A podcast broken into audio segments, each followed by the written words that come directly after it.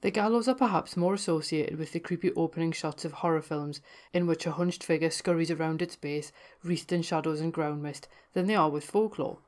But is there more to the gallows? Does their appearance mark them as simple set dressing, or are they the site of their own folklore?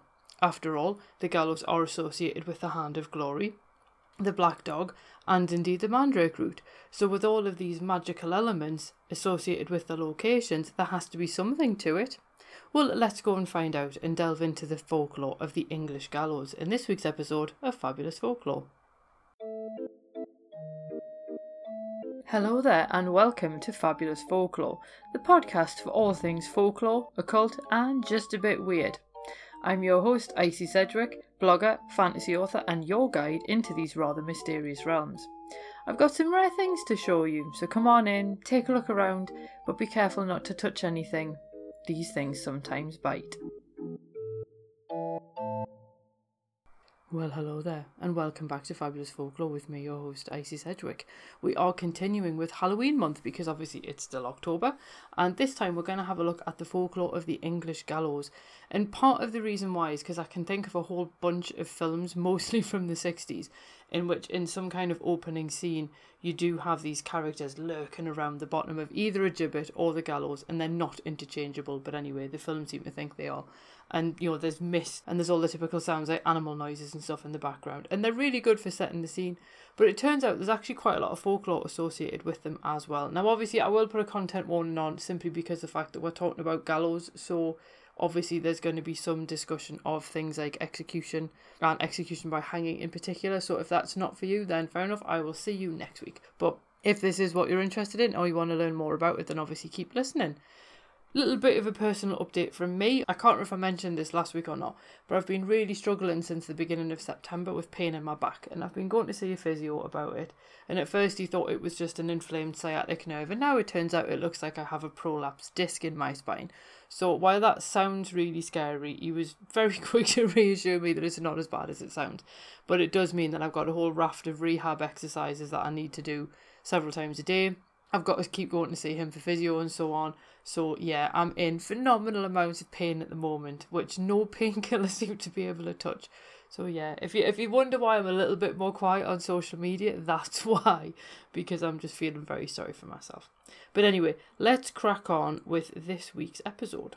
So as I say, we are having a look at the gallows, and one particular gallows certainly looms large in English history at least, and that's the Tyburn tree and this gallows stood where modern day Marble Arch is at the end of Oxford Street in London, named for the nearby Tyburn River. Now, originally, it was a regular gallows surrounded by elm trees, and in 1511, the infamous Tyburn tree replaced the old gallows, and the new Tyburn tree was actually able to hang 24 people at the same time. And it also gained the nickname the Nevergreen Tree. Now, I'm not going to go through all the legends of everybody who famous who was hung there because we'd be here all day. But what I was more interested in was some of the stories associated with Tyburn about the people who survived the noose because I just thought that was a bit more different. And one of the stories is of a guy called Half Hanged Smith, and you can probably gather by his name that things went a little bit awry for him. And he was a man named John Smith, hanged on Christmas Eve in 1705 and he was basically hanging for 15 minutes when crowds started shouting for a reprieve. The hangman obliged and cut him down, and he recovered at a nearby house. And apparently, the pain of all the feeling getting through the nerves and the blood getting back through again and everything was so bad that he was actually wishing death on the people who'd cut him down. So he did recover, though. That's that's good. And then there was also a chap called William Duell who was 16 when he was hanged in 1740 for rape and murder. Now, he actually woke up in Newgate Surgeons Hall moments before being dissected, so that would not be a particularly pleasant thing to have happen to you anyway, but he was actually transported to Australia instead, so I dare say they probably assumed that was punishment enough.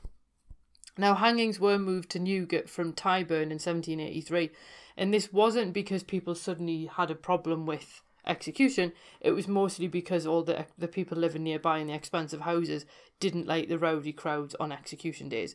Because the way the executions are usually described is they've got a, a, an atmosphere a little bit like a football match, and people used to treat them almost like festival days. And obviously, the well to do types in Mayfair didn't like people coming past the houses to go to something like that. Although I dare say they probably watched the execution anyway, and then that was why the hangings were then moved to Newgate. Now, the gallows do give us a range of common phrases, such as gallows humour, and if you believe various legends, both pulling one's leg and falling off the wagon also come from the scaffold. Now, the former, pulling one's leg, supposedly refers to a particularly tortuous experience before the authorities introduced the so called long drop method of hanging in 1872. Now, this was supposedly more humane because it killed its victims by dislocating the neck, so it was a very quick death, whereas the old short drop method, or sometimes known as the strangulation method, essentially strangled its victims instead. And five friends and family would potentially crowd around the scaffold, pulling the legs of their loved one to hasten their demise. Or not. Gary Martin actually debunks this one, pointing out that there are no records of anyone using the phrase before the long drop method came in, and indeed plenty of writers actually attended hangings and wrote about them, but they never captured this phrase. There's also no link between someone joking with you and execution either, so again, the links are incredibly tenuous. And as for it coming from sort of 18th and 19th century England, the earliest record Martin actually found dated to 1883 in Ohio. Now, the latter phrase, that of falling off the wagon, apparently refers to the long journey from Newgate Prison, and the site is now occupied by the Old Bailey in London, to the gallows at Tyburn. The wagon would pause outside a pub in the vicinity of Tottenham Court Road to allow the condemned prisoner one final drink, and then they got back on the wagon and went off to die, presumably having never drunk again. Now, again, it's a nice idea, but Martin debunks the phrase here as well, because this one actually dates to the turn of the 20th century as various temperance organisations gained in popularity in the US. And US cities would use water wagons to dampen the dust in the streets, and people who'd taken the temperance pledge said they would rather drink from such a wagon than drink alcohol. And this is essentially where the link with wagons and so on came from. But even if the gallows didn't actually give us these popular phrases, it's interesting that the gallows are still associated with these proposed backstories, whether or not they're true.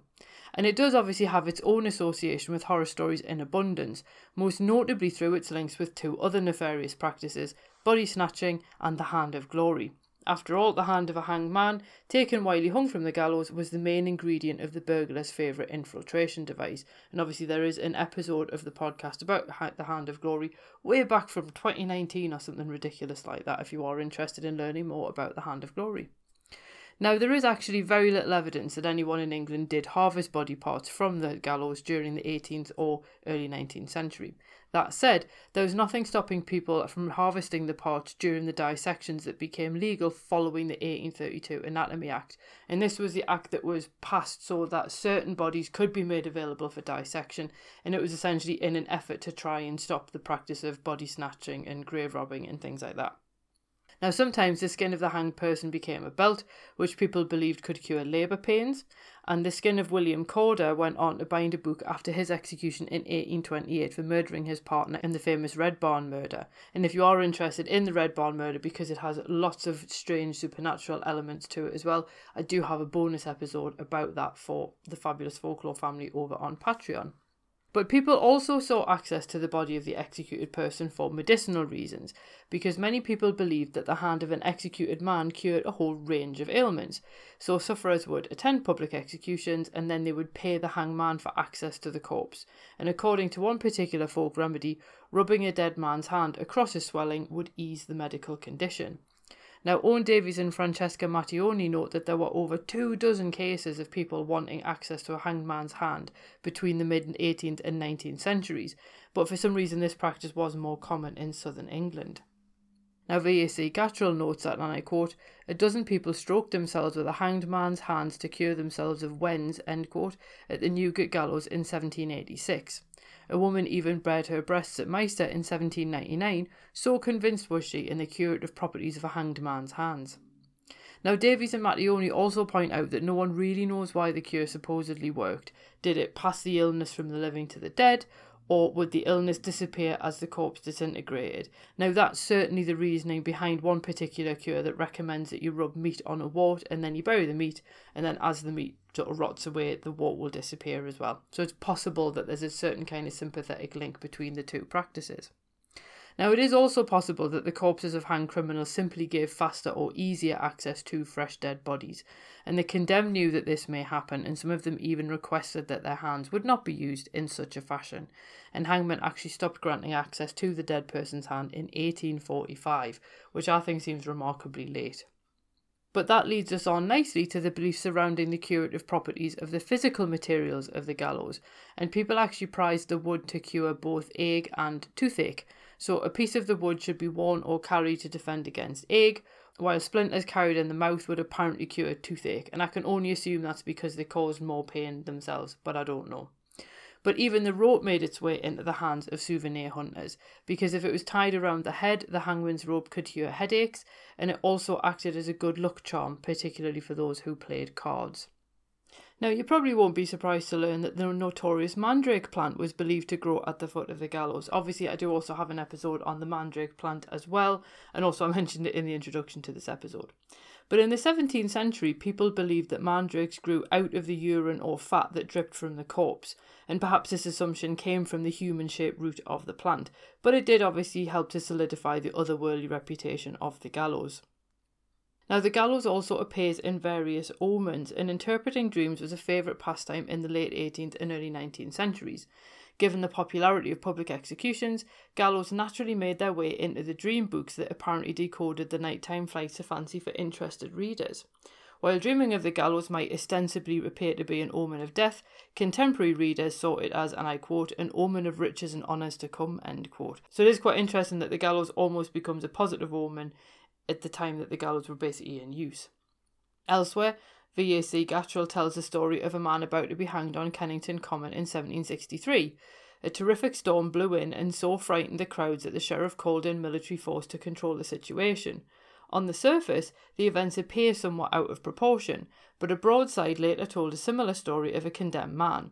This chap had prayed for a fine day's weather if he was guilty, and for darkness to overtake the town if he was innocent. According to the tale, a horrendous storm rolled in at the time of his hanging, prompting the actual murderer to confess. Now, it is unlikely that divine intervention actually played a part in the hangings, and it's more likely that the latter story was entirely fiction, but it does show the peculiar reverence that people showed towards the gallows. And indeed, this then leads us on to hauntings around the gallows, and Jacqueline Simpson and Steve Roud actually note an association between black dogs and the gallows and these solitary canine spectres may patrol the area around rural scaffolds as part of their territory. For one specific example, Thomas Colley was executed in 1751 for drowning a suspected witch, and a black dog apparently haunted the gallows at Gubblecote Cross where he died. A century later, according to Owen Davies, a local teacher claimed to see the dog lying in the road. Other spirits might also haunt the site of the gallows, and people reported horses becoming nervous or agitated near the spot where the gallows once stood. And when you think about all the psychic imprint that something like that would have on an area, it is hardly surprising that it would create some kind of disturbance that may indeed be picked up by sensitive people or indeed animals. But what exactly do we actually make of the folklore of the gallows? And I think it is quite interesting that they do seem to appear surprisingly regularly within ideas around medicine and magic in the era. And I think we sometimes struggle to understand this, the, the, the bloodthirsty tendencies of our ancestors towards things like capital punishment.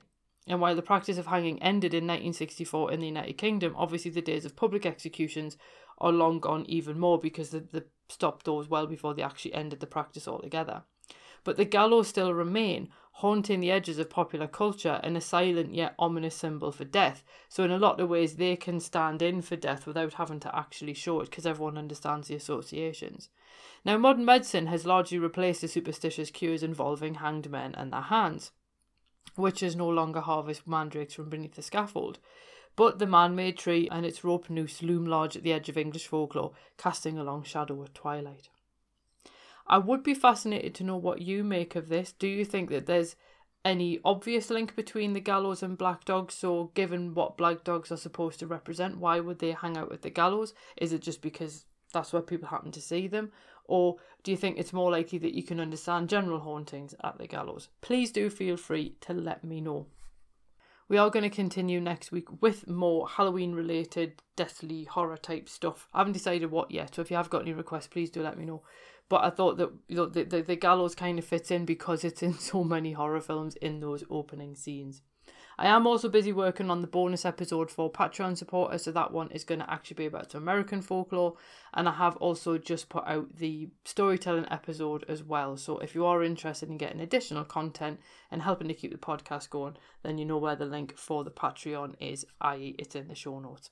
But otherwise, I will let you go. I'm going to have to go now because my back's absolutely killing us. And I'll see you next week with some more Halloween fun. Cheerio. Well, thanks for listening, and I hope you enjoyed that episode. If you did, feel free to leave a review wherever you listen to podcasts because that helps other people find the show too. It also takes between four and six hours to research, write, record, and edit these episodes. So if you want to help support my time in doing that, then you can buy me a coffee.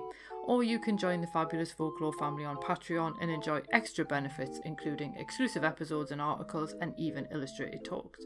All the links you need are below, and thanks in advance.